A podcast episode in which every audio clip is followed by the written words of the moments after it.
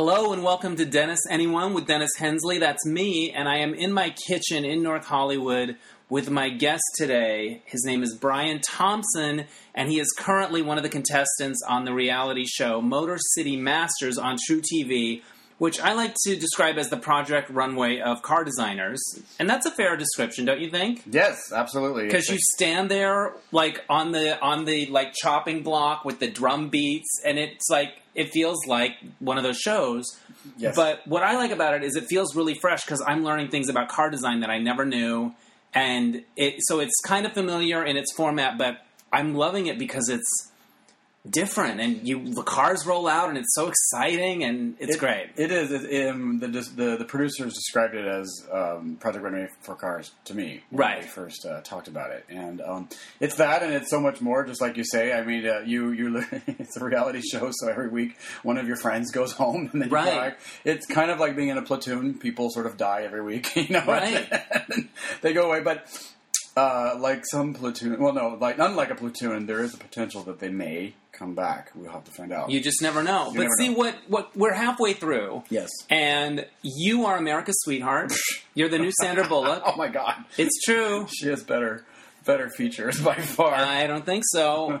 Uh, she can't rock a V-neck tee like you do at all. okay, my But one of the things I like about the show is you clearly are not outgunning for everybody. You know, people on reality shows always say, "I didn't come here to make friends." You kind of did. Like you kind of it. It comes through that you don't really hate anybody, and uh, no, I mean, I, I, you know, it's one of those things where um, it's it's television and Right. it is entertainment and it's and, and it is competitive. But right, in design, uh, and, and I'm talking real professional car design, right, um, ninety percent of what you do never sees the light of day. right. So you're used to losing. So, Right. and I think that was a bit of a challenge to to get us, the ones of us who have been practicing as car designers, to get you know really upset because we're so used to losing, and we're so used to when we do lose, we just jump on the team's project as a component of the team. That when you're threatened with going home, is or you know told uh, you know. Um, you you're going to lose this week, or you know who do you think should should uh, you know should this person go home? Sometimes it would be like, well, no, maybe I should go home. You know, Right. they don't want that. you know? Right, they want you to say they want you to claw it out, and you're like, out. oh, they, they- you know, that fender didn't work. Oh well, like You're right. th- it's you're because you're used to the You're used to having to jump onto a team, Yeah. and sometimes you win, sometimes you don't. Most Right. times you lose. But um, I will say, um, you know, I, I can't give anything away. Of course, they won't let me spill any beans. But no, um, I, we don't want the beans uh, spilled. Yeah, uh, but I will say that you know, in the event of a bully, I'll stand up for myself, right. and that's the only sort of foreshadowing I'll give. Yeah. Have you had any moments so far or to come where the stress of the situation and the deadline and the fatigue and all of that stuff got you to behave in a way that surprised you? Like, I, I can't believe I snapped at that person. I can't believe I threw that wrench across the room or whatever. Because I think you you like to think, okay, I'm pretty even keel. Right. I can roll with it. And then, you know, put you under a lot of pressure and maybe Well, you know you what it behave differently. It, um, it, first of all, more more than anything, um, you you are tired. Yeah. and that is a big component of, of affecting your personality. But what I found is that it, I found myself creating things that I never would have created in my own life because I was just pushed to the limit. Right. Time, you know, usually you'll have three or four months to do a project. When you have three days, you just you kind of you pull these things out of nowhere. Now, in terms of stress and anger, I mean, you know, I I really saw it as a game. Right. It, did, it was a game, and that I mean, it's a game. You're playing a game. Right. Um, the only time I really got, I can remember getting really upset is uh, you know is, is in a moment where it just uh, I had to stand up for myself for you know other reasons. And again, I can't give stuff away, but there is moments where I have to stand up for myself. Right. And uh, I'll, I'll I'll be the first to tell you if somebody pushes me around, you know, it doesn't have to be with design. Yeah. I'll push right back. So you know that's the only thing I would say. But the fatigue and the stretch, you know, they they do stress you and stretch you and fatigue you on purpose. And some people would look at that as a negative thing to try to get you to break. I look at it as a I look at it as a thing to like try to get something out of us that they had never seen before. Right. And I love that. Do you think now in your own work, having been under those deadlines, that maybe you will work faster or think Well- outside the box. That's such a cliche, but do you know what I mean? You, Um, are like, if I can build a Hot Wheel in, Right. in 12 hours, Right. then I should be able to do this thing that a client wants in two weeks. Like, You know, I would like to think that like I wanted to go away from this thing. Yeah, you know, I can use the sparky thing or the or the the shiny thing. I don't. I still don't know what these tools are called. a welder, The welder, the arc welder. Yes, that's thing. I would think that the would be- sparky thing. Yeah, I, I could never remember what these things were, you know, because we I, we don't use them in design. We really Right. don't. And um, so I would think, you know, maybe I'll go away and I'll I don't know, maybe I'll try using it. But the truth of the matter is, is that I just go back to drawing. I mean, drawing is what I'm good at, and Right. I, I can draw anything I can think of, and and. You know, my career, I, I like doing fantasy, entertainment, design stuff even more than cars. So Right. that's where I'll go. Well, I actually built something. Maybe you never know. You never know what a set is going to require. Like, Right. um, you know, I've been on sets where you, you have to build something, right. um, and and you do. Um, it, it it definitely changes the pace at which you work because you realize that sometimes the deliberation is good, and sometimes you just need to get an idea out there and Just do it. Just, do it. Power through it. Yeah. Now you're doodling right now, which I like. Yeah. Have you always been a doodler? Yeah, I um, you know, I, I always sketched. I always drew. I always get would get in trouble um, in high school and stuff for drawing while the teacher was talking. But Right. um, I- you know, I I, I I realized as I got older that you know what, too bad because I'm going to talk because that's how I learn. I learn, you know, I listen and I learn while I'm drawing. It's it's actually more effective to draw. Uh, I take it in better if I draw than if I take notes. Right. And um, you know, I think that's important for kids out there that are told, you know, you have to behave this way or sit in a seat and have your hands crossed or take notes. Screw all that. If you learn by drawing, draw. Do whatever works for you. Do for whatever you. works for you. Don't, don't you know the teacher doesn't know what they're talking about. Now They don't you've draw. doodled a car, and then you're doing another car on top of it. I'm Yeah. happy to provide more supplies. We could No, get no, no. The some sharpies are my friend. glitter out Oh yeah. if you want. Yeah. Do you have any like pasties? I might. okay, I bet you do. Now, what happens after your doodles? Do they just get thrown away, or do you keep them, or do you ever look back at them? Do they say anything about where you are at a given time? And, you know, if it depends on if um, it depends on, like if it's if it's like an idea that I want to run with. Like right now, I'm just drawing some. You know, I don't really know what's going to come out here. But um, if if it's something that I would like to run with, I'll keep it. But I, you know, I'll, I'll give these to you if you want. you don't have to it. keep them. I- are you kidding me? I, I mean, Because the first challenge on Motor City Masters is usually a drawing challenge. yes, So you get to see everyone's different sketching style, and your style is so artful and sexy and sleek, and and it has a a fun a sense of fun to Oh, it. It's great. you. I Yeah. always love seeing the sketches. I did too, actually, because we all, you know, we're we're now, you know, as we're doing this um, podcast here, we're five episodes in, so we've Yeah. now really gotten down to the real talent. I mean, Right. some nitty gritty, really talented people, and so I love going in there to see what people are going to come up with because Right. you know some of them, frankly, some of them are more talented than me. you Right. know. Now, here's a question you don't Yeah. have to answer because you Yeah. might not be able to. Yeah. On Project Runway, they would do a lot of group challenges, Right. and then at a certain point, it starts being individuals. But it's harder to do that when everyone's working on a car.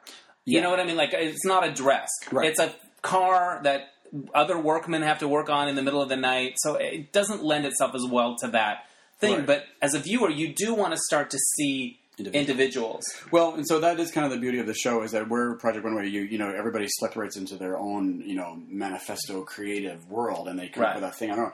You here on Motor City, you have to create something in a team, but you're also like supposedly competing with these people and hoping some of them go home so you get to stay and Right. there's all this kind of crazy twisted like you know it's almost like a very dysfunctional family because Right. at the same time you're kind of falling for these people and becoming their friends you know what i mean so it's very crazy That comes through in the when you're hanging out in the, uh, the lounge the they call it the lounge. Yeah, yeah. Um, and the thing is about this show, they don't get you drunk like on other shows, like RuPaul's Drag Race. Right. It's like a, a vodka.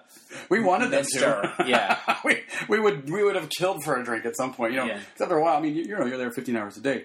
But what I will to answer your question in more depth is that um, as people start to leave, um, it's you know, it's you have less con- contributors. So Right. the so what you contribute is more uh, visible. Right. for each individual. And it actually starts to become more like a real project. At the beginning, you know, no design card is designed with that many designers involved, and every designer says, "I get this." Yeah, I'm doing the fender. No, no, no. Yeah. It would. I mean, it would. It would be. I, I would do the the dice. That Yeah, I'm going to design the furry dice that hang off the uh, rear you view. Yes, you would have the the glitter Yeah. dice. But um, yes, it does get better. I think the cars get better because there's less people. Now, I will say uh, that there is an apex uh, where you have the right amount of bodies to talent, and then there's a, there's a slide where it gets stressful because there's not enough people. Yeah, now it's like, wait, bring that person back. Remember that idiot I hated? Well, Bring him back. I, I don't Yeah. know if we'd ever want any of them back, but the uh, but the good one, the good ones start to go. Yeah. uh, it really it really does suck. so Now, did they come to you or did you come to them? How did you get on that show? Yeah, I actually they um, apparently most of us were approached. I think it's a difficult show to cast because you're looking for people who can car design cars who are not tied to a car company, right? You can't have a show sponsored by General Motors and have you know one designer at Honda, one at Nissan, one at Peugeot. Yeah. It just wouldn't work. So um, there's actually not too many car designers like me who have gone freelance and made a career of it. So I got a call, um, and uh, I was I had a lot of trepidation about it. Um, you know, you're you're you're basically agreeing to hand over your personality and your quote unquote identity to a series of editors and, And your go- image. and your image.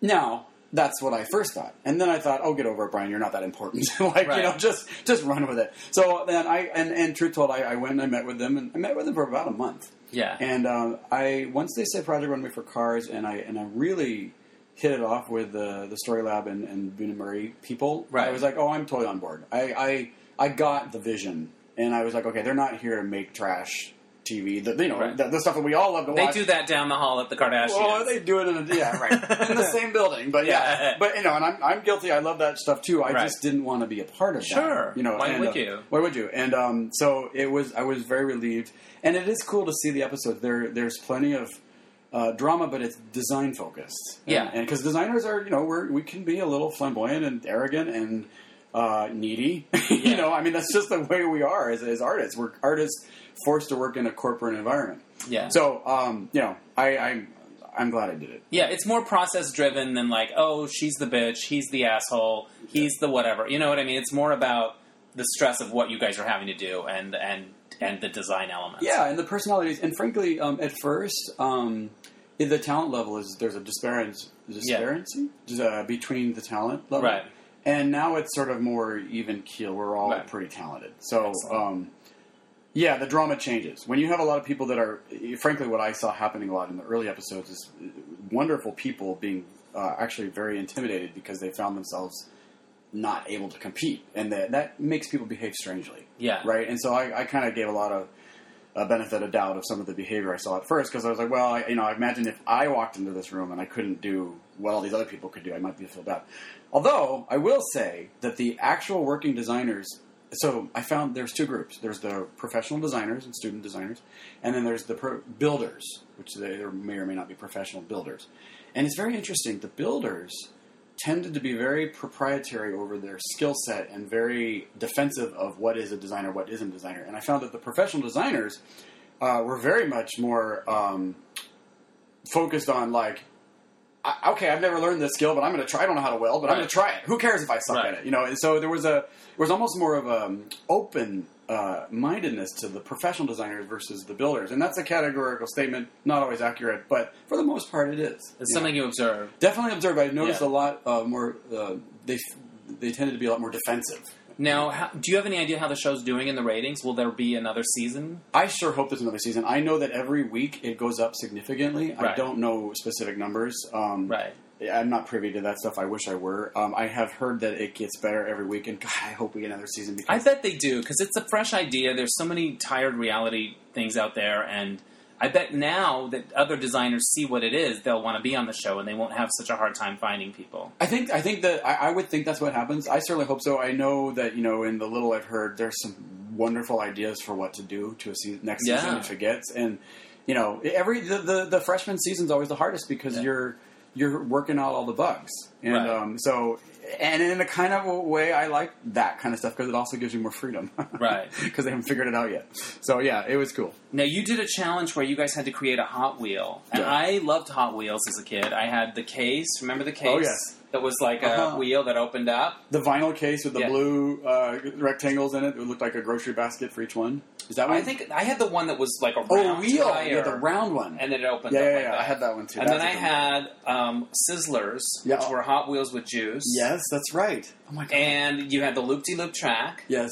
And also, wall wheel tracks could be used to hit people, your siblings. hit siblings, Or- or perhaps if you were getting punished. It never happened Yeah. to me, but I do know of other people that were hit They're with weapons. They're totally weapons. But also, Hot Wheels, you couldn't play in the dirt with them the way you could with Matchbox because they their tires would get- they were too cool and they would get all oh, fucked up. That's fascinating. Matchbox was more like it was. My, Matchbox was kind of like Well, bullshit. The- Hot Wheels were badass. Interesting, because the, the, the the there's there's actually quite a big difference between Matchbox and, and Hot Wheels, and what it is is that Matchbox tend to stay true to the proportions of the car, meaning they literally scale down the car to a small toy, whereas Hot Wheel doesn't leave anything alone. They they exaggerate, they Right. make it into this sort of very badass car. So um, I I. I gravitated to both for different reasons. I liked the Matchbox because they looked true, they looked real. Right, that's- Whereas the Hot Wheels were like fantasy, and I Right. liked that too. So they're very different. But yeah, it's funny though. Most people don't know that. and you guys won the challenge. So a, a Hot Wheel that you designed is going to be manufactured. yes, it is. That's the coolest thing ever, I- right? when you talk about it, I, I still get chills. I, I- what for me? Okay, so okay, I'm an old car guy. I've been designing cars forever, and I have never in my career had a Hot Wheels made of any of the things I've worked on. And so when they told us about this challenge, I part of me was like. Did you this- come in your pants? Is that what happened? A little bit, but I also was like, this is this is the prize. This is the bigger than the prize at the end because I've always wanted that. And so when we won, I mean, I literally, I think I actually started to cry. they, didn't, they didn't put it in there, but I was like, I've always wanted this, and I and we get it. So yes, I don't know when it shows up, but I know that we are going to have this crazy pink and purple Malibu, uh, Amazing. crazy thing, or was it a Impala? I can't remember. Anyway, it was pretty cool, whatever it was. But uh, yeah, it's cool. Now, you know you're on TV. You want to look cute. You want to wear something, but I bet that goes out the window after the first like few days where you're Oh. like, I'm so fucking tired. Oh my God. If I can show up and maybe run a comb through my hair or whatever, I don't even care anymore. It's it's like that um, times ten because what happens is you first. You know, yes. Anytime I know you've been in media, anytime you've gone on TV, try to look your best. There's maybe a right. makeup This artist or shirt fits me good. Whatever. It's a good color. Right. Yes. Okay. So here's what happens: you go on this show, you get to sleep maybe three hours a night. You've done this for a month, and then they're like, "Today we're shooting promos." Right. and they do these close-ups of you, and I mean, it is just it's it's horrendous. Um, you definitely check your ego at the door and say, "Well, that's what I'm going to look like," you know, because there's Yeah. And and I lost 20 pounds on the show, and it was I not know. on purpose. I did not want to. It's funny. I I, I I've seen the way I look in. The, It's like Survivor. it's like Survivor. What's the biggest loser, really? Yeah. And uh, I probably was the biggest loser because I lost the most. And um, but you they, just were too busy to eat, you or you're just your, yeah, your yeah. adrenaline's pumping so much. all of it. You're dirty. Uh, you're breathing in terrible chemicals. Um, you are too busy to eat. They actually cater food, and you can Okay. have anything you want, Right. Uh, but you just don't have time to eat it. That's the catch. Wow. So uh, yeah, I'd order lunch, or you know, lunch would come, Yeah. and then I would see it sitting there and sitting there and sitting there, and I would see it, and I would just sometimes I just run and just grab a handful of like beans just to eat something, and then run back out. But uh, it was uh, it was uh, it was almost like a diet program. Was it fun? yes. Were you like, man, this is hard, but boys is fun? I wouldn't have missed it for the world. Um, I absolutely loved my experience on the show. Um, I can't tell you how it ends, of course not, but Right. I. Um, it was more fun than I even thought it could be because, and, and part of it is because I did see it as a game, and I know you know a lot of times they would you know, you know they they have a there's a there's a story department and they come by and they ask you questions and stuff and one of the questions they love to ask you is you could go home tonight what do you feel about that and I, and I I always noticed a lot of people were terrified of that question and I always thought well if I go home tonight, I'm going to have great sex for the first time in like a month. So Right. it's not the end of the world. I, I, I was never really terrified about going home. I just wanted to play more. Right. You know, and that's what it felt like as a game. So Did you learn stuff about yourself Yeah, I that you wouldn't have known if you hadn't done that show. That's a great question. I um, yeah, I learned that um, I don't like being dirty. Right. I kind of already knew that. Uh, you know what? I learned that I can actually do this stuff. Okay. I learned You can use that the sparkly thing. I can use the sparkly thing. I Right. learned that I can actually do it. You know, Right. and, and it's like it's holy crap. I can actually weld, and so it's kind of cool to get tested now because I've never had an interest and any of. I don't even know. No, those are like the man tools, right? I don't know what Right. they do. To figure out, hey, I can actually do this and weld a car together was pretty cool. Um, I also learned. Um, I did learn a lot about. Um, you know, I'm a pretty easygoing, happy-go-lucky guy, and um, there, you know, when. You, but I've learned that when I get pushed, I will stand up for myself. That's Yeah. a good thing to learn. It is. It's a hard thing to learn sometimes. It I is a hard thing to learn, and um, if you have somebody put, kind of pushing you around, it doesn't matter how um, how you feel about the design. You almost just have to say, "This has to stop," Yeah. and you can handle it well. So yeah, I was I learned a lot about that. Yeah, Did you cry? uh, I may or may not have cried at a moment when uh, somebody was going to go home that I didn't want to go home. Oh, wow. Whether or not that makes the final cut, I, I don't know. right. Now, you mentioned something about a scholarship situation. Yes, Tell me true. about that. Yes. Um, so I'm, you know, of course, I'm a gay man, and um, I feel very fortunate. I've been successful in car design, uh, but I have had my share, fair share of adversity getting there. Um, and I decided that um, this was actually the reason I finally decided to do the show. Is that if I was going to compete, I was going to compete for a scholarship for gay and lesbian uh, students who are interested in car design. There's never been anything like that. Uh, there's scholarships for everything you can imagine except for that. And I thought, why not? Uh, if I win, it's my money. I can do with it what I want. Right. So that's what I'm competing for. Um, uh, if I if I do win, uh, I'll take uh, a fairly significant chunk of that money and create a scholarship, and then um, part of my life will become about maintaining that scholarship. That's amazing. It it's something I've wanted to do before the show. It's something I've always wanted to do. Um, why not? Here, Right. You know, there's some visibility with it. Why not use it for that? And um, yeah, it's basically like this. Uh, I want that kid who's out there who's being told that there's something wrong with him, but he's talented.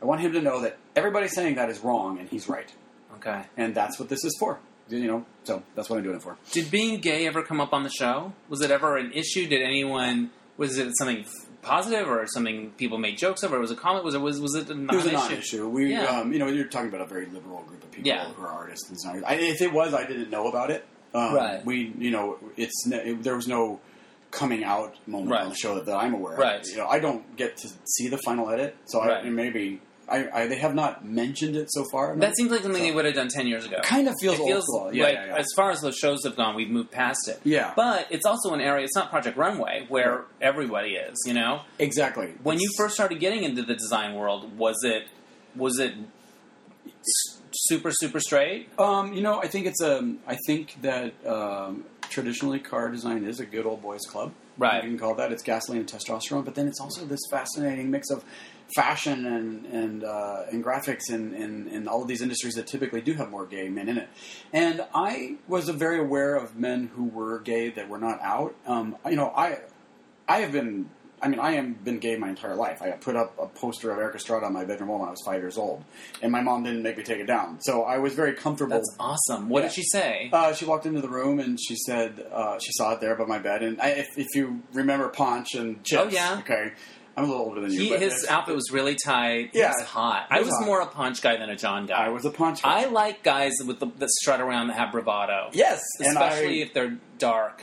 All of it. The dark Yes. hair. Hello. I mean, yeah. So. Yeah. Um, uh, I put that poster on the wall. It was up there. My mom walked in, did a double check. Probably had like a martini in her hand. I don't know, but she just kind of looked and she was like, "Well, um, you know, you can have this, but normally little boys don't have a picture of a half Yeah. naked man on. Well, tell me why you want it." And I said, "Well, it makes me feel good inside," and um, that set everything up where she let me keep that up there, and I, I've been very comfortable in myself ever since then. And um, I'm very grateful that she handled it that way. You know, that's pretty pretty cool. Thank you, mom. Thank you, Erik Estrada. have you ever met Erik Estrada? So I did meet Erik Estrada. What Uh, happened? I went to hear a party. kind of not that nice, but Oh, maybe he, was, really very, he was very sweet. okay. Um, Good. I went to a party for what was the show that he was on? Celebrity. Uh, it was a reality show that he was on. Um, like get me out of here, I'm a celebrity kind of thing. Yeah, yeah, yeah. One of those. I can't remember what it was. Anyway, I, I don't know why the context was that I was at this party, but I was at this party, and so I see Erik, and you know he's still Ponch in Yeah. my mind. So I was like, well, what do I talk to Erik Estrada about? I guess I'll tell him this story, and I told him this story, and he kissed me on the forehead in front of all his friends. That's amazing. So I finally got the Erik Estrada kiss. Yeah. that you wanted. That's amazing. I know it was a dream. It was when did that happen? Um, that had to be oh several years ago. So this was before your mother passed away. yeah, yeah. So yeah. did you get to tell Oh, her? of course she died. I mean, no, no, no. It's a terrible thing to say about my dead mother. I'm so sorry, mom. I mean, that's not when, that's not when she, She loved. She loved She hearing loved- the story. She loved the story. That's amazing. um, so you met Erik. That's awesome. yeah. When did you first know you liked cars? Oh, there was never a not knowing. I know. I think um, our our neighbors had a Datsun B210 Honeybee, uh, Right. with a little bee graphic on the side. And Right. It was this cute little bee, and um, something about that car was so cute and so happy that I thought it was alive. I thought it was a creature. Right. I didn't. I didn't get that it was a machine. I thought it was a creature. It had a personality. It had a personality, but it was alive. I mean, it was had a sentience to it. It knew me, and I knew it. It was my friend. It was my probably my first friend, and so I wanted to make more friends. and how old were you? I had well, that would be 1976, and I was um, you know I was born in '74, so I had been two, Wow. and I, I distinctly remember it. I mean, and I've seen photos of it, so I know really, they really had it. But I distinctly remember walking up to it, and of course, the wheels were taller than me at that time, right? This big, giant car, which is actually very small. Uh, yeah, but it had a big impact on me, and um, I don't know. I I loved cars ever since. I drew them as much as I could. I, I just I always knew I was going to draw cars or design them. What's interesting to me about you and loving cars, LA is such a car culture town. But when I talk to you about your favorites, they're always sort of not the fanciest, not the fastest, not the biggest, not the most expensive. No, I You like yeah. sort of utilitarian, Mhm. populist That's a great word. Um, cars. Yeah, I like the cars that are, you know, I like to say the fabric of everyday lives that is that are gone now. Right. Um, meaning the Datsuns and the Toyota, the Corollas, and the B210s, and the even the early Mazdas. They were um, they had a very benign, happy aesthetic, which is gone now. And What's um, the happiest car on the road right now? probably the Fiat 500. Okay. It's a happy car. It Okay. as you go by. If you ever Okay. notice people drive Fiats, they kind of wave at each other, and I Right. like that. I like things that are happy. And it's Right. just really that simple. It's like there's enough angry stuff in the world. I look at. I put it this way: there are enough people causing enough hurt and anger in the world. If I if I'm going to do anything in this world, it's going to make happy stuff. Yeah. And that's, that's that's what I'm here for is to make happy stuff. And so I like happy cars. And those those early cars weren't trying so hard to sort of you know outgun the other mom in the very aggressive looking minivan to get her groceries first. It was just kind of this cool happy thing. And It's we're all in this together. it well, yeah, yeah. I don't know if it was that kumbaya in the in the period, but the cars themselves, uh, they looked happy. They weren't aggressive. They weren't as mean looking. Yeah. Yeah. And I, so I like I like that. I don't think that we should go back to '70s cars by any stretch of the imagination, but what I like is the ethos of that happiness, Yeah. and to do it in a modern way. What I like about you think really deeply about these things. You don't just think about oh that the curve of that looks sexy. It's like this represents this. This makes me feel this. There's an emotional component to the way you see cars and the way you design them. Well, cars are you know cars are these little um, they're a part of us. They they're they're this little witness to they're this sort of private witness and confidant, right? We sit in them, Yeah, we sing to them, we talk to them, we bang out our anger on the steering wheel. yeah, Um, and so they're they're sort of these little social spaces that we live in. I, I mean, case in point, um, you know, a, a bench seat uh, Yeah. is like. Uh, I, I sometimes feel like a bench seat could save a lot of marriages because here's why: like if you're in a bucket seat and your partner's in a bucket seat, and you say you've had an argument, um, sometimes it's very hard for people to say "I'm sorry." Uh, it's just hard to say that. But in a bench seat, you can put your arm around your partner, and then everything's okay again. it reminds me of like the '50s or being at a drive-in Yes. or something like that. It's that thing or scoot over, you know. Yes. And are there any bench seats now in in cars that are being made just trucks? Yeah, I think the I think the last bench seat was in a big Buick, uh, Yeah. or maybe the Crown Victoria Ford's Okay. police car. But um, you know, I, I have this fantasy car that I've always wanted to design, and it's a little three box, you know, sedan, and it has two bench seats. It's just this tiny little car with bench seats. I've never I've drawn it a billion times in my career. No one's ever wanted to make it, but if I ever become rich enough to make my own car, that's Right. the car I'm going to make. What's Uh, it called? It doesn't have a name. It's Yeah. just you know, it's I don't know. We'll call it the BT Express. I like that.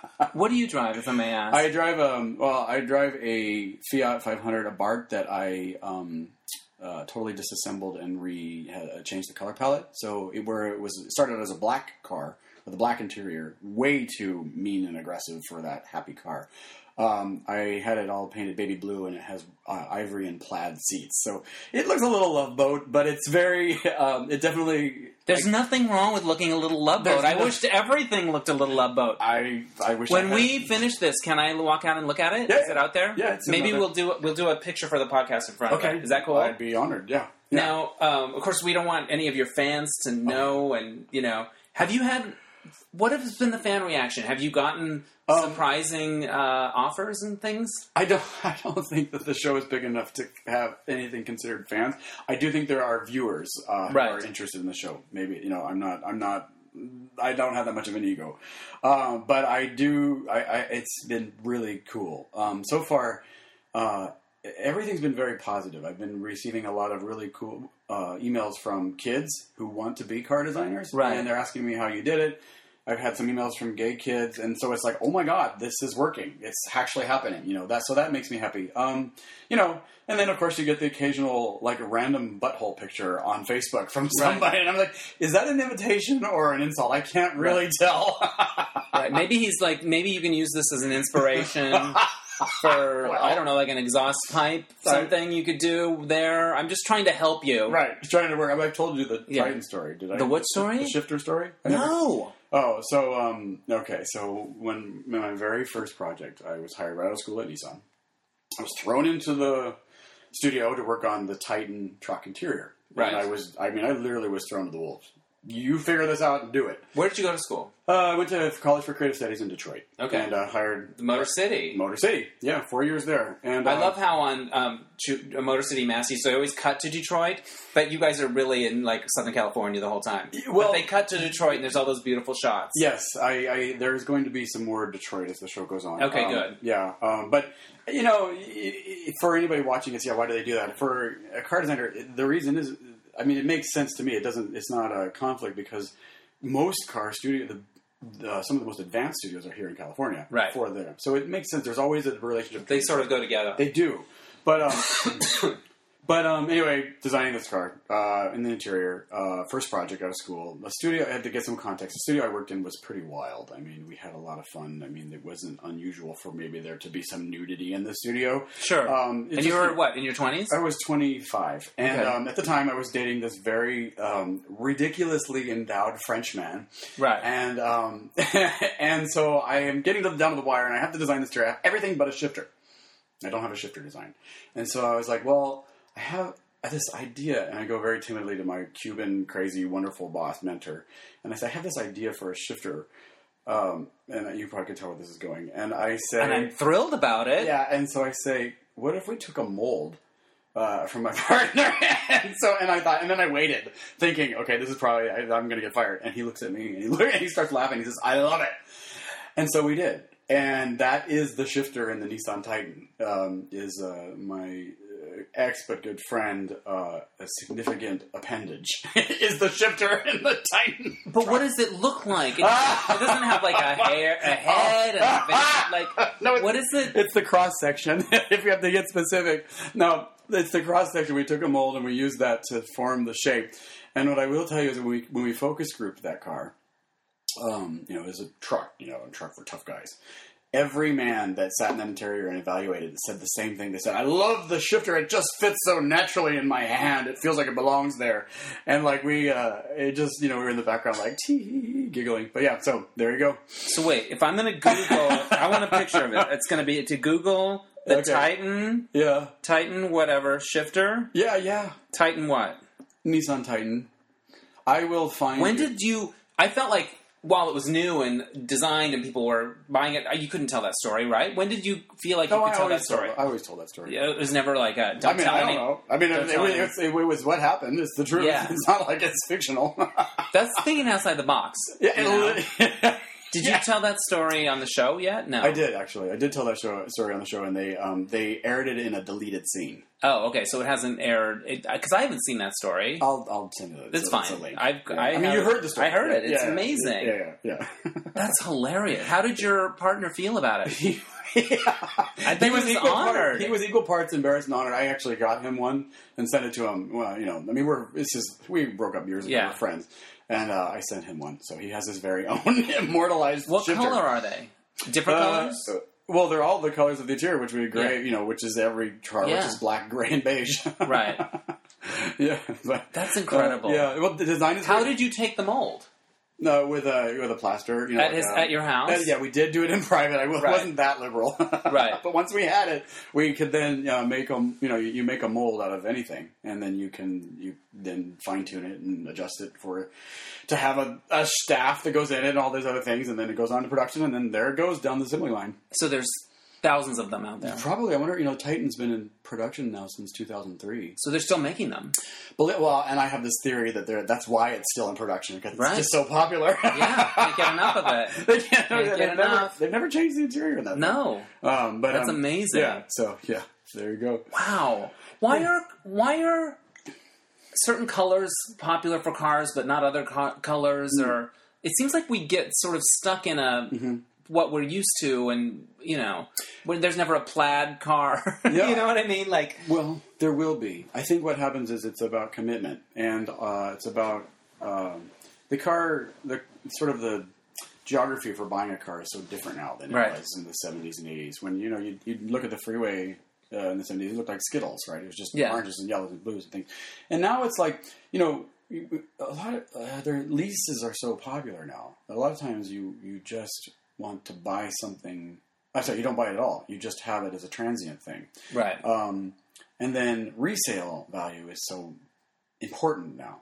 I know people are so much more focused on that, it seems, than they used to be. And so um, it's kind of like you have this culture of people buying cars so that they can resell them at a higher value and have you know and have it appeal to a bigger market. So you have these people buying cars they don't really love, they don't really hate, but and it gets They're playing it safe. playing it safe. Yeah. Um, now, what's going to happen in the future, I think, or as we get, you know, as, as personalization becomes more and more predominant in the market, well, all that goes out the window because if you can, let's say, you can print a pe- texture on a car, or it's a wrap, or it's a you know, it's a vinyl graphic that doesn't really make you uh, restricted or constrained by that choice, then you can try that, have that for a week, and it goes away. So, I hope and I think as technology progresses and we get more, um, we get access access to more uh, uh, processes, that um, we'll see a lot more variety in the colors and patterns. And like you say, a plaid car, why not? Why not? Yeah, I mean, I think there's probably a little bit of a psychology behind that. That a pair of plaid shoes on your feet is different than a plaid bubble that's yeah. around you. Aesthetically, it may just be like it's too much. It's a lot. Yeah. But um, if you wanted to have that plaid bubble for an afternoon, Yeah. right? What if? What about you know? At some point, we will have you know intelligent material surfaces that can change Right. texture and pattern. Like I like this thing on the back of my computer, my Yeah. Jella skin. Yeah. Like right now, it's Oh, like that's the um, preview logo that comes up before movies, but I peel it off and change it to something else, and it's And whatever easy. I'm in the mood for. It's and whatever it's you're in the easy. mood for, it's easy. And Yeah. so imagine if you take that a step further, where there was no peeling, where the car's skin itself was Yeah. Uh, visually changing, like a Wow. squid or an octopus. Wow. That we'll, we will get there. That Wow. will happen. Um, yeah, and so that when that happens, it's sort of you know, I mean, what you really will see is a lot of advertisements first, Right. But then you know, yeah, you have a turquoise car today. It's pink tomorrow. It's plaid next week. It, I've worked on a lot of concept cars where we do that kind of stuff, and that means that that will eventually be here. It just takes time. Now, are you more focused on the interior of the car or the exterior of the car, or does a designer need to know both, or does it all go together, or is somebody like he's the king of the inside, or whatever? Yes to all of it. Um, I it's a choice. Um, some guys uh, focus on exterior and can't be bothered, and some guys, you know, think that the exterior is, is boring and they like the, the mood of an interior. The truth of the matter is, is that it, the car design is both. Um, exterior is about stance and proportion, and, and frankly, sex and and and beauty, and the interior is more like a mood, and it's a social space, and you're creating um, an atmosphere. Well, the way I look at it is why, you know, as a creative person, why wouldn't you do both? Right. So I purposely in my career um, always jumped from one to the other, and I worked on interiors and then exteriors back and forth. Also because I knew I'd eventually be freelance. I just always knew I was an entrepreneur at heart, and that I would need those skills so that I could survive. And so um, I I like doing both. Not everybody does. So you prefer working freelance as opposed to being at some big company? Oh, absolutely. I I when you first left that company, was it like a big leap of faith? it's like driving on a diving board. yeah. Um, a really really high diving board with a little tiny pool.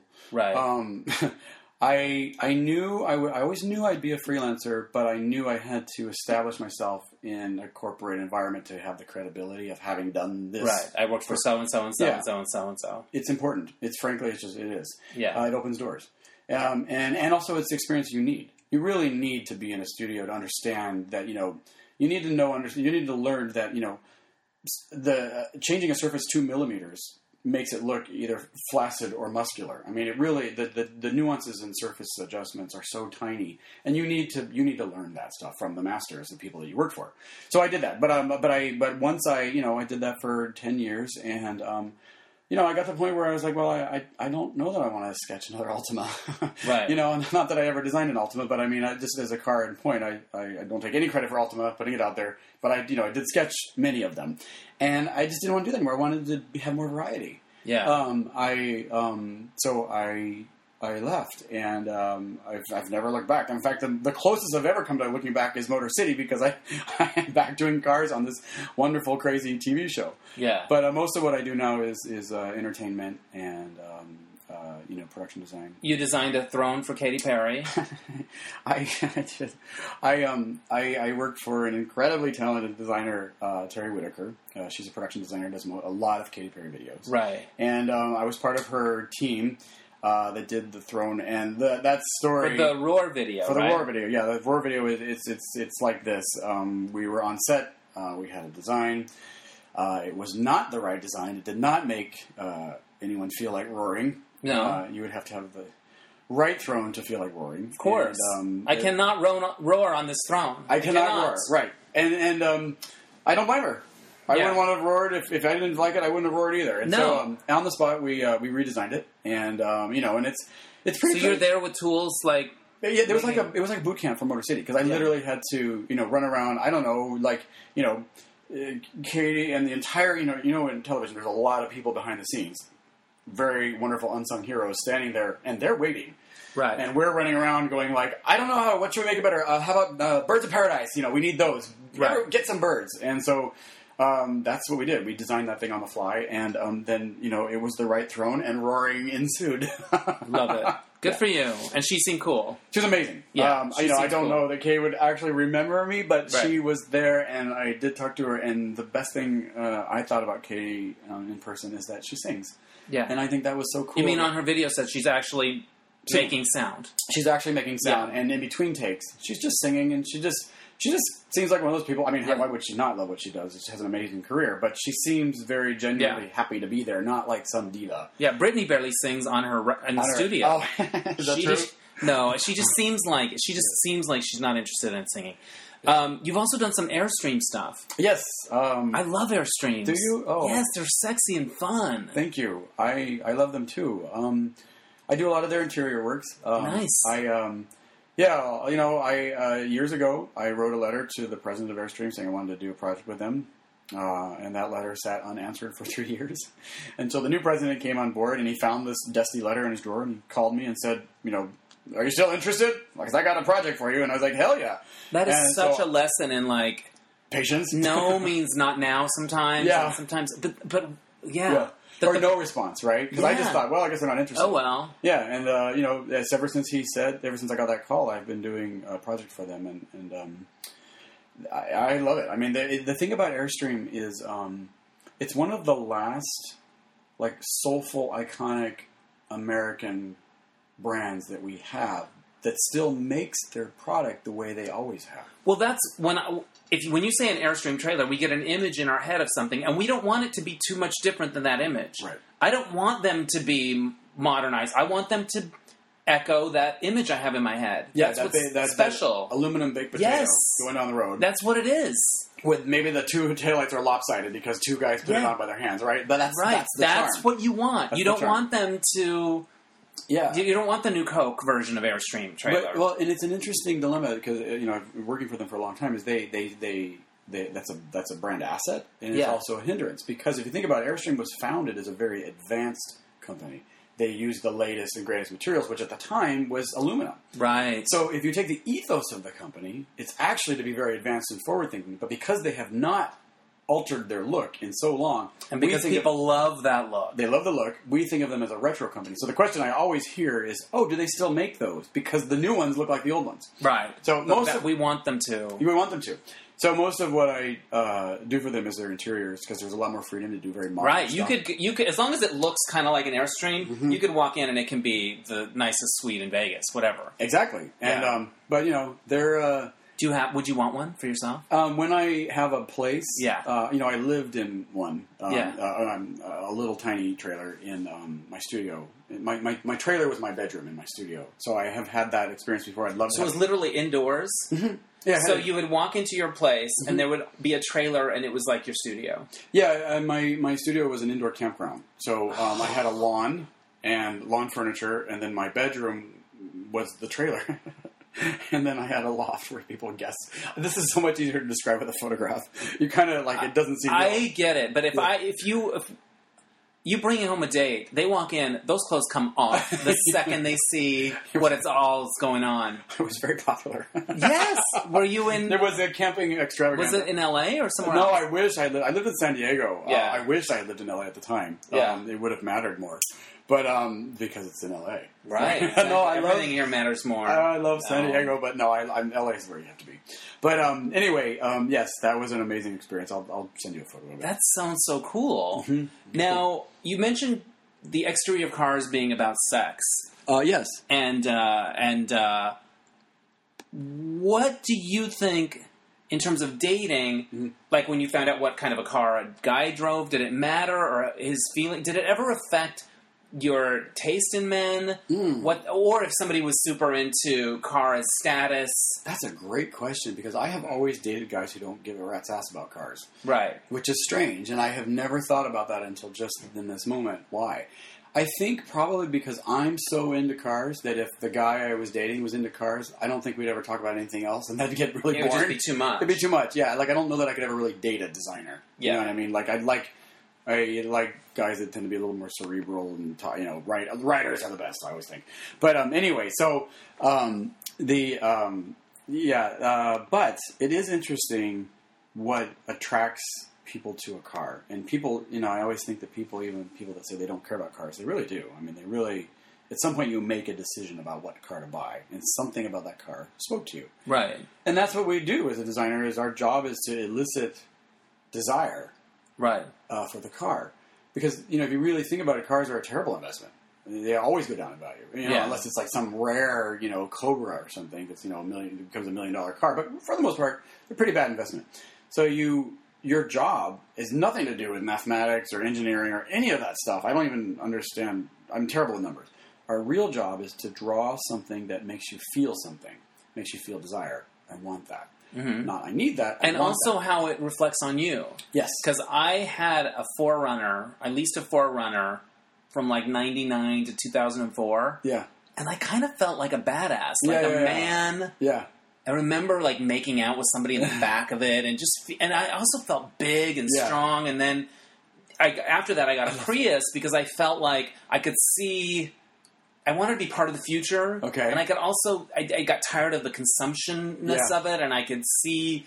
I need. I could. I felt like the economy was changing, and I needed to be more sensible. And Interesting. But like I remember, So you felt like you did the right thing by buying a Prius. I did, but I there's a part of me But that kind of misses that badass. Yeah, get rid of that Prius and go back to the badass. Really? oh yes, because oh my gosh. Okay, first of all, you should buy the car you love, not the car because it feel because you're you know you're doing the right thing. But Buy at the- that time, it felt cool and new and fresh. did, like nobody had had one. I was one of the first people to have one, and Yes. I remember getting in it and and people saying, "Is it on?" Yeah, it's on. You know, oh, like Oh, yeah. so. It, it didn't. It wasn't a square safe choice at the time, At the but time it it was. was but it felt sensible It and it felt like I had an eye on the future. Yeah. which I liked feeling. you're like well, and that's why people buy those cars. Yeah. because if you really think about it, if you really think about it, you're actually driving a car that has two powertrains.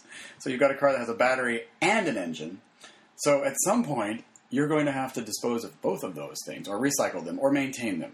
So in a very weird way, I I'm part of the problem. I could no, I can imagine the day when we look back on the Prius as you know not as environmentally green as maybe it thinks as it we is. thought. Yeah. uh, you know, a 1992 Geo Metro gets better mileage than a Prius. Yeah. You know, so, but, and that's not an attack. I love, you know, I mean, I love Toyotas. They're great cars, but I just think, I just feel like people should buy the cars they, they love. Right. You should love your car. You should love your car. Car, you know, because somebody loved it designing it. You know. Yeah. So, but Are there cars that come out and you look at them and go, "Who said yes to that?" Oh, all the time. It, it's that like the b- really boxy ones. I don't really get those. Okay, Although some people like them, but yeah, the bo- the ones that are really boxy, I don't even know what they're called. Or like the the Kia Soul or Yes. the Nissan Cube. Well, you know, I have a I have a personal it's a personal preference, right? So I kind of I, I mean I really do like the Kia Soul. I think it's a very I like that it's very pure. Yeah. and um, it, it's polarizing, so that that's good. That's So, cool. you- you know, it's taking a chance. the worst thing is if you have a car where everybody's just kind of like, eh, right? right? And then it's like nothing happens. So I like the Kia Soul because it's polarizing. I also like it for my personal design aesthetic. I, and I think it's cute and pure and, and honest. Um, but yeah, I think um, I love you know, what I love the emotional words you attach to these designs. well, they, and they are emotional. You know, Of course. somebody designed it felt emotional about it. But the, the cars that I don't understand, you know, are the ones that they come out and you're just like, it just looks so random, or like they weren't trying to do anything but uh, garner more market share. You know, and there, you know, there I can think of a whole host of you know kind of mid-level beige sedans that just don't they don't really say anything, and they Right. don't offend anybody, and they don't excite anybody, and it's a great formula. You need those cars to keep the company afloat. Yeah, But sometimes it's like, but do you have to do it that yeah. boring? No, if you're in another town and you rent a car, Yeah. just for a day or two, Yeah. do you always try to get something Yes. outrageous and different? Oh my god, I feel so sorry for my partner because we rented a car together and we were at the car dealership. I mean, sorry, we were at the rental place for I think an hour and a half picking the car. Okay, now granted, we were going to drive cross country in this thing. Right, I But remember wanted the to- pictures. Yes, we wanted to try them all out. Which one did you end up uh, getting? believe it or not, we took a Buick Lacrosse, which is not the thing you would think we would take, but Right. it was. Um, I love the the styling and the proportion, and it was like for that trip, Route 66, Americana, Grand Cross Country. It's pretty Yeah. much the perfect car. Um, and you know, also, your partner's a photographer, so you wanted one that would look cool in pictures. absolutely, that's why we took so long. I was like, okay, Right. shoot it and see what it looks So like. So it wasn't just you that had an opinion; he, had an opinion he, too. He did. Well, also, you know, I may have gotten the Mini Cooper if he wasn't six foot three, but, Right. but for the both of us, uh, that was the that was the choice. That was the right one. But yeah, I always try to, you know, I think as a car designer, you, you like if they just hand you the keys and you're like, oh, Take but- that white one over, that anonymous white one, that row after row. Yeah, like- yeah, and then and the funny thing is, is they'll be like, well, it's in a higher class, and I'll, I'll be, and I might be like, well, yeah, but um, you know, I don't know, the Kia Forte is a better design, even though it's lower class. I, I'll, I'll pay the extra money and get the Kia Forte rather than the the I don't know Corolla. Now, when you first decided to go freelance, was there a period of time when you're like, "Can I make this work? Am I gonna get enough work? Am I gonna?" I mean, I think you never stop thinking that. Yeah. I am. Um, I think it's you know it's it's it's uh, doing trapeze without a net, right? Right. Um, I, you know, it starts you. Well, first of all, I, I I had to make some very significant changes in my life. I got rid of my mortgage and my house and Right. student loans, and I just I paid. I didn't. I when I left, I had zero debt, and I just I I've never had any debt ever since then. So that gives me that. What I sort of traded in, I feel like, was uh, the perceived success Right. for better sleep at night. You traded stuff for freedom. Yeah. Stuff. Oh my god, that's so well put. Right. That's really well put. I traded stuff for freedom, and I mean, I had stuff. I had a DeLorean for crying out loud. That was my driver. you had a DeLorean. my daily driver, but I, You drove a DeLorean to like Yeah. Starbucks. yeah. yeah. Well, Was it cool when the roof came up? Well, it sucks at Starbucks because Yeah. you're going through the drive-through and you, you you can't get any through. You know, the window doesn't open in DeLorean. It's just a little tiny like toll booth window, Oh, so you shit. can't get like get to That's open the not a bad idea. No wonder it didn't do well. What was cool about having it, apart from Um, the novelty of it? The that car, um, you have to see it in person to fall in love with it. It's it's very uh, conservative styling. It's just very straight lines, but it's the proportions. It's so low to the ground and it's so small and it's so um, sheer in person that you when you see it, for me, my heart skips a beat. Still to this day, I mean, when I walk up to it, it just kind of. I'm in love with this thing, but it's not a great performer. It's not a fast car. It's it's not a particularly likable car in terms of the way it behaves. Uh, but it was just the way it looked, you know. And you had to have conversations with people about it who wanted to talk about it, which I imagine was almost always fun and then sometimes not. Uh, there's always five questions, um, and they're always something like, you know, you know, I mean, you can answer them without even getting the. You always have them prepared in your mind, and it's like, you know, yes, John DeLorean was acquitted. Um, no, there's no uh, flux capacitor. Um, no, it doesn't go back in time. Yeah. Uh, the co- there is no cocaine in the trunk. And those, Yeah. you know, always have those questions. Yeah. But I didn't care. You know, it's a it's another one of those cars that make people smile. Yeah. Nobody sees the DeLorean and doesn't smile. You know? My friend Brett has a uh, AMC Pacer.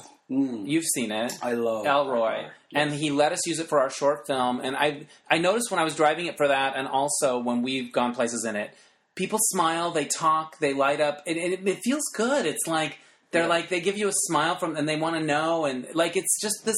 It's the you- it brings car. joy It- to people. It makes you want to take a holiday. It does. It's the perfect Thank you car for that plug. No, but it's the perfect car for Yeah. your movie. It really was. Yeah. Um, that's another one of those cars that um, you know people will always say this. Ugh, the AMC Pacer, but they all know it, Right. And they all assign it to that era. And, and we remember And we it. remember how 80s many. Sh- we don't remember that many cars. you don't remember that many cars, and No. you smile when you talk about it. Yes. Watch when somebody talks about the Pacer, they'll go, "Ugh, the Pacer," and then they'll tell a story and smile. Yeah. And so in that way, like I love that car. Also, Right. it's just kind of like that proportions were so wacky with the big glass and the low body, and I mean, it had the worst advertising campaign ever when it came out. It it was it was billed as the car that could swallow the Nova, the car at the time. The, Sher- the Nova was the one that was always given away on The prizes Right, always, exactly, and yeah. it was always two thousand dollars and something. exactly. Yeah. Yeah. Um, I had an AMC Hornet. That was Oh. my first car, and it was like my parents got it at some government auction. Oh my God. And it would flood out every time it went through any kind of puddle. Right. But it was mine. You It was know? yours. The AMC Hornet is, you know, they, they basically made one car forever. That that became the Gremlin. Yeah. Um, it just they just cut. The what was your first car that was like your car? Uh, well, wait, wait, wait, wait. I want to hear more about the Hornet. Um, Well, what, what happened to it? I ended up I ended up getting another car that my parents bought through some auction, so I was able to pass the Hornet off to Oh, somebody. Did you get? Okay. But my my college roommates used to call it the bitch. the bitch. Okay. Yeah. I, I had a friend in high school who had one we called the Horny Hornet. Yeah. Okay. Uh, my first car. Um, well, let's see. My my my, uh, my first car was probably a Beetle. I was twelve, and um, I remember that I saved up two hundred and fifty dollars and picking up rocks in our backyard. I grew up in Arizona. I did too. Where did you grow up? Phoenix. I grew up in northern Arizona, and we used to sell petrified wood at my family's gas stations, and I would split it with my mother. You grew up in Arizona. That's awesome. Yeah, I didn't know that about you. Yeah. See? So Okay. desert landscaping. We had Yeah. rocks in our yard. My dad would pay me a nickel a rock, and to pick up all these rocks, and I somehow accumulated two hundred fifty bucks, and um, I bought a car. I bought this Beetle. Before you could even drive or have a license. No, I wasn't allowed to drive it, but I did drive it. I mean, it's Arizona. Who cares, Yeah, right? I do exactly. I- it's a yeah. it's it's a renegade. We're a just ren- a we're just a state full of renegades. certainly when we grew up. Did you just was. draw my hornet? I did. Yeah. It's Uh, so cute. It was cop like brown, copper colored. It was not sexy. but in a way, it was. so when you had the car and then you you had it at twelve, that's amazing. Yeah, um, yeah, it was you know my um, yeah, it was wonderful. I mean, these are the wonderful Yeah. things about my dad. We we restored the car together and worked on it and stuff like So that. So cool. Yeah, yeah, yeah. That was cool. Now here's a question you don't have to answer if you don't want to. But Sex in cars, yes, all the time. fun, good. Does it Um, matter? Does well, it have anything to do with your design thing, or is it just something? I mean, you just need a bench seat. That's, right. that's the other thing. But the idea of it, Yeah. it's sort of like appeals to a lot of parts of your personality. well, you think about this: you're you're in a confined space, right? Right. You're, you're touching, right? That's the Right. thing. Your shoulders are touching, right? So you've already broken that Right. barrier. It's like Ellen, you know, what, the way I look at it is like um, New Yorkers uh, travel and commute vertically, Right. and Angelenos or West Coasters we travel and commute horizontally. That's But true. regardless of where you are, whether it's an elevator car or a road car, you're compressed in a very unnatural space. And, you know, because we're social beings and we like each other, if the person is attractive, things are about to happen. I bet you New Yorkers have as much sex in elevators as we do in, in, in cars if they could stay in them long enough. right. They would do it. Yeah. I think I've seen films where that happens. yeah. Now, um, when you were growing up, where was the place that people went in their cars to make out? Um, oh, God. Ours was called the X, and it was like these dirt roads up the northern part of my little town. Oh, really? Yeah, Oh. or else out by the radio station. I think by Camel uh, by Camelback Mountain, uh, course. Scottsdale. There's like a you know like, I don't know what there's little tiny peaks there you Yeah. can drive up to. Um, you know, our car, the cars I always had in high school were so crappy. I'm trying to think. It was wherever it broke down. right. Whatever. So as long as we're, as long as we're waiting for AAA, Yeah, yeah, yeah. Might you- as well hang out, yeah. Might as well hang out. yeah. Now, what do you think about people who judge people by the expense of their car, or that sort of LA thing? Is that something you notice, or have any opinion about, or Well, I mean, I think it's it's a fact of life. I mean, Right. we, we we designed for that, you know, for people like that. Um, you know, I think I always feel like they're kind of missing out because, like, if you sort of buck that trend and just buy what you like, then you know you're going to be passionate about it. So, like, right? you know, yeah, if your favorite car is a, I don't know, let's say your favorite car is a 1978 Corolla, uh, the rear-wheel drive one. You know, like Right. that's a great car. You know, like you should be proud of it. So, um, but I do. I mean, I think that it's it's it's the thing about a car is it's it's the statement before you arrive, right? Right. It, before you get out, you have said something. Right. So, whereas I love that old Japanese car, um, I will have made a statement that probably I don't have very much money or something like that. When I Right. get out, you'll be making all these statements without realizing. Yeah, but who cares? So, yes, I mean, I, I understand the importance of if you're going to go to an interview, you want to impress somebody. I mean, trust me, the, my straight friends. Uh, but the guy, my straight male friends, they have this so much worse, I think, than we do. Because we all, you know, gay guys, it's a little different. I think we just all drive Jeeps and BMWs and Mini Coopers Right. and stuff. Yeah. But you know, like I have this good friend, and he he you know he he doesn't have a great car, but he always is pissed because he loses to the guy with the BMW because when the chicks walk out of the bar and that guy with the BMW gets in his car, they're gonna go with him, and he can't compete with that, you know. And so it's a it's a it's a social class statement, you know. That car might be gay men are shallow, but they're not as shallow about cars. they're more shallow about youth and bodies and stuff like That's that. interesting. But I don't think they're that. I think you're. I don't think they're that shallow about cars. I've never thought about that, but I think you're right. It's I about think we're, hot. It's we're about more we're more body maintenance. it's about hot, right? If It's about hot. If he's yeah, hot, I don't care. I about don't care car. what the car drives. Oh Right? I think it's true. Oh, I think you're right. It's so true. Anyway, Maybe that's why I have the freedom to like the cars I like. I love it. What have you? Have any people come out of the woodwork from your past that's seen you on the show? By the way, I meant that as because I'm gay. Right. okay. Um, yes. Oh my god, that's the weirdest thing about being on TV is people come out of the woodwork that you knew for ten minutes. Like it's so strange. And I, I mean, I, that's not a negative. I think it's very nice to reconnect with people. But I'm surprised. You know, I. I've been, you know, I'm just thinking about, you know, I, I lived in Ohio for a couple, for a few months, and I was just surprised at all the people that came. I haven't talked to, you know, it was 1988. Right. Talked to any of them. So then I'm very grateful. It was nice to hear from them, but I was like, wow, it, it took being on a television to, to reach out to me. Okay, all right, whatever. But yeah, it's funny. Here's another thing about the show. When everyone, whenever the team designer makes his exp- explanation about the car, this Yeah. is the sh- whatever the thing.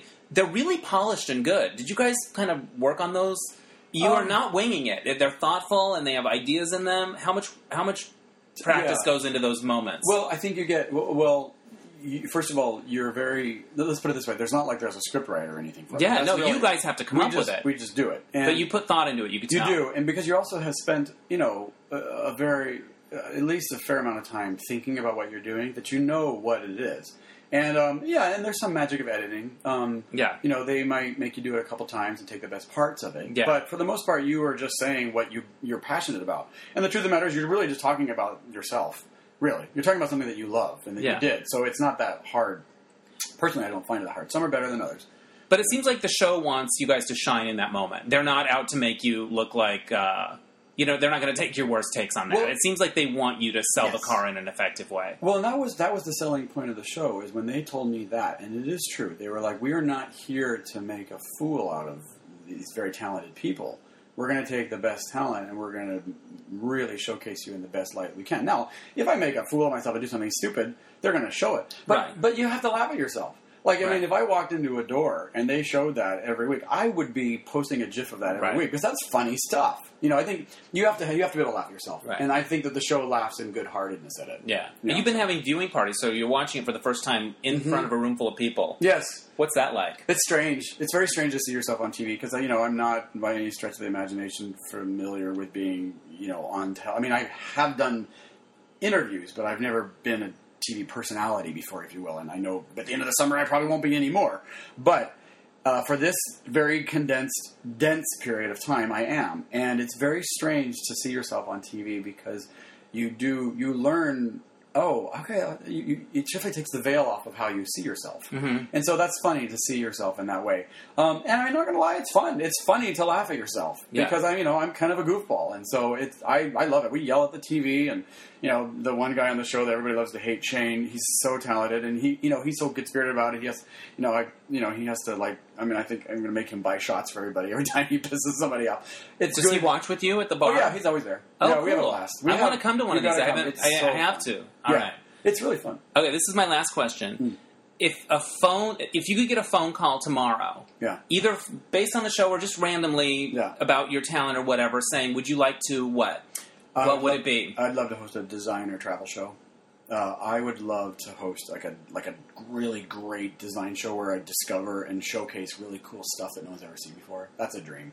It could be like a travel show where they send me into some country with no money and I have to just find stuff that's cool and just me and a cameraman. That would be like the dream project. Something like a design host show. Where you would showcase other People. other people? Yeah, and yeah. I'm all about you know. I I I'm very grateful for the career I have. I hope I keep getting to design more and more. I want to do more design, but uh, I'm at this period of my career, career where I definitely want to showcase other people. I love it. Yeah, You have a very generous spirit. It comes through on the show. You're very talented. you do too. You're a sweet person. Right back I knew you. that the second I met you, and I met you because you were kind of seeing a friend of mine, but I think Yeah. it wasn't quite on yet. yeah. And I remember looking at him across the table, and I'm like, yes. Get- I was like, I don't know if I get a vote in this. I don't know if I have to walk to a ballot box and write something on a paper. I am like, are you fucking yes. you Oh, wait. jump on it? Anyway, so Um, I well, you know what? I'm very I'm lucky to have Yeah. you as a friend, and I'm Yeah. definitely lucky to have him as a boyfriend. So he's awesome. He's awesome. So, um, if you want to learn more about Bryan's work, check out Bryan Thompson Design. Watch him on Motor City Masters on truTV. It's really a fun show to watch. You learn a lot. It's suspenseful. It's different and it's new, and you can always binge and catch up. And um, anything else you need to say about how people can find you or anything like that? No, just uh, thanks for watching. Uh, Yeah. Most stuff is, you know, I mean, I don't know if people use Twitter as much as I think, but it's just Bryan S. Thompson, Bryan with a Y, Twitter and Facebook. There you go. All right. Yep. As far as me, uh, I just got this podcast available on Stitcher Radio. So if you listen to Stitcher, I'm there. Um, if you want to email me, it's Dennis Anyone. Oops. Uh, that's not the address. Yeah, it is. Dennis Anyone Podcast at gmail.com. And also, if you would like to write a review for me on iTunes, that really helps because I'm trying to grow this thing and um, make it a part of kind of a job. Because apparently, you need a job in the world. I found that out the hard way Sucks, by not having one. Yeah. So uh, anyway, thanks for listening, and Bryan, thank you again, and um, we'll catch you next time on Dennis Anyone. Bye. Bye.